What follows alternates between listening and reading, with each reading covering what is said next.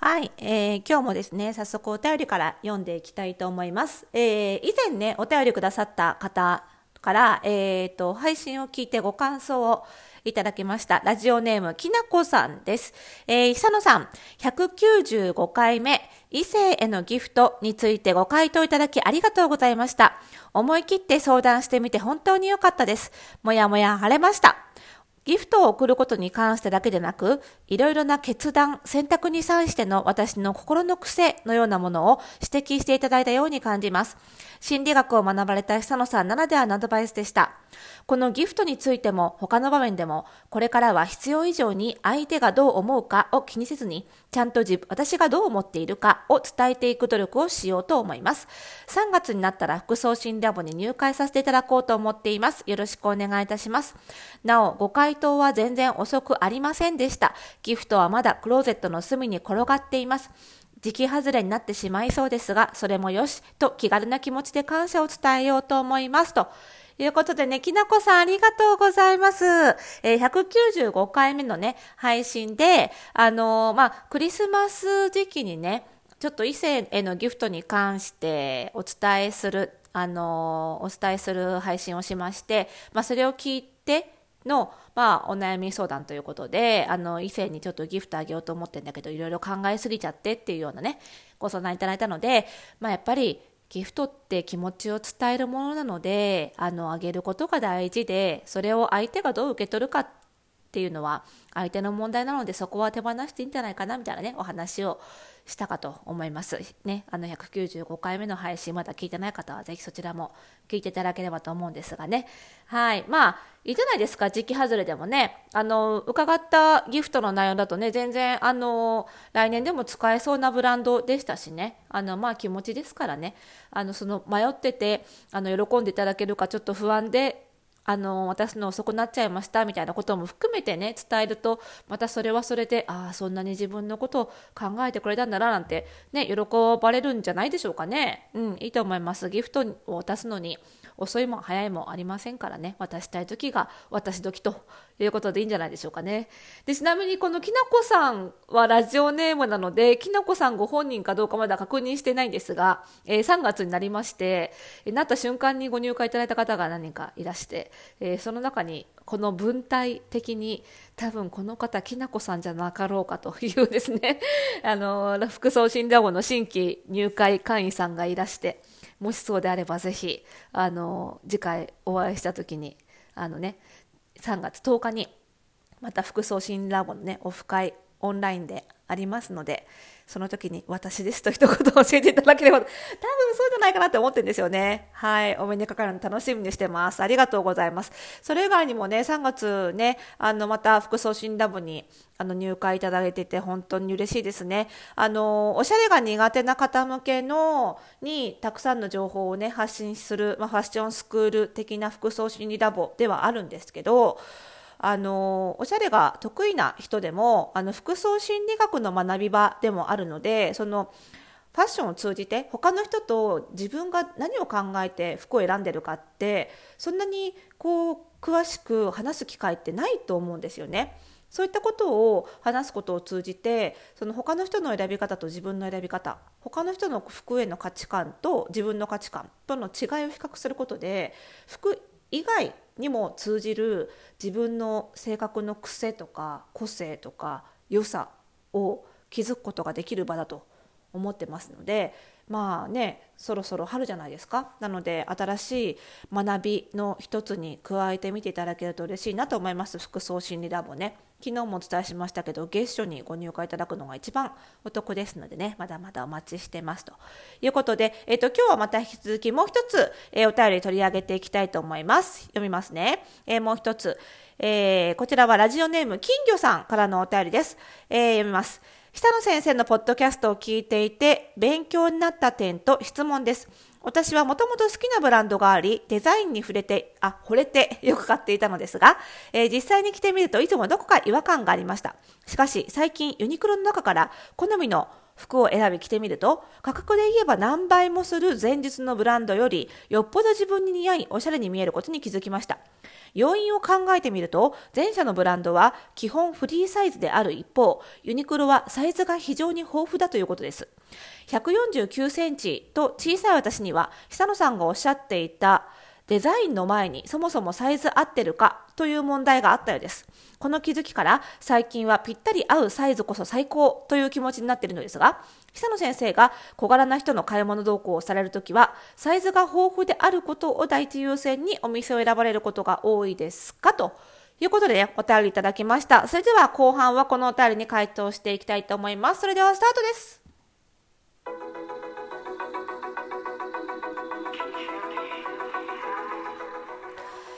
はい、ということで始まりましたおしゃれの呪い解くラジオでございます。本日で205回目の配信でございます。この番組では、あなたに巻きつくファッションへの思い込みイコールおしゃれの呪いをバサバサと解いていきます。服装心理学をベースに、おしゃれをもっと楽しみ、自分を変えるコツをお届けしています。お相手はパーソナルスタイリストで日本服装心理学協会代表理事の久野理沙でございます。本日もよろしく、また今週もよろしくお願いいたします。はい、ということでね、サイズの問題ね、以前のね配信聞いてくださって、早速ね、そのサイズを重視して選んでくださったと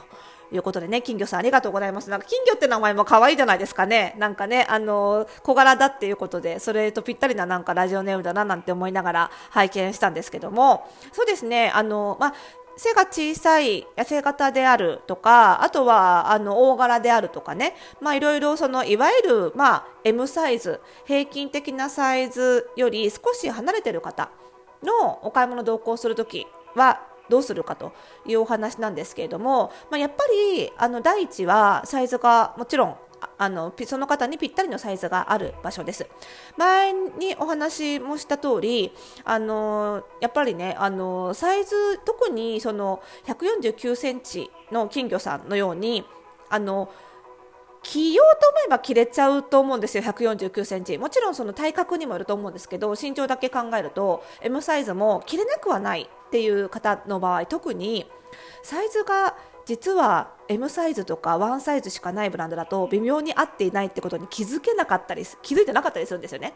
だからそういう方の場合は、特にその本来のサイズは実はこっちの方がいいよっていうお店をご紹介することをメインにしてます。なぜかというと、お買い物同行って、この先もずっとスタイリストと一緒に買い物同行がしたいという方ばかりではなくって、もちろんその自分で洋服を選びをできるようになりたいっていう目的の方も多くて、特に私は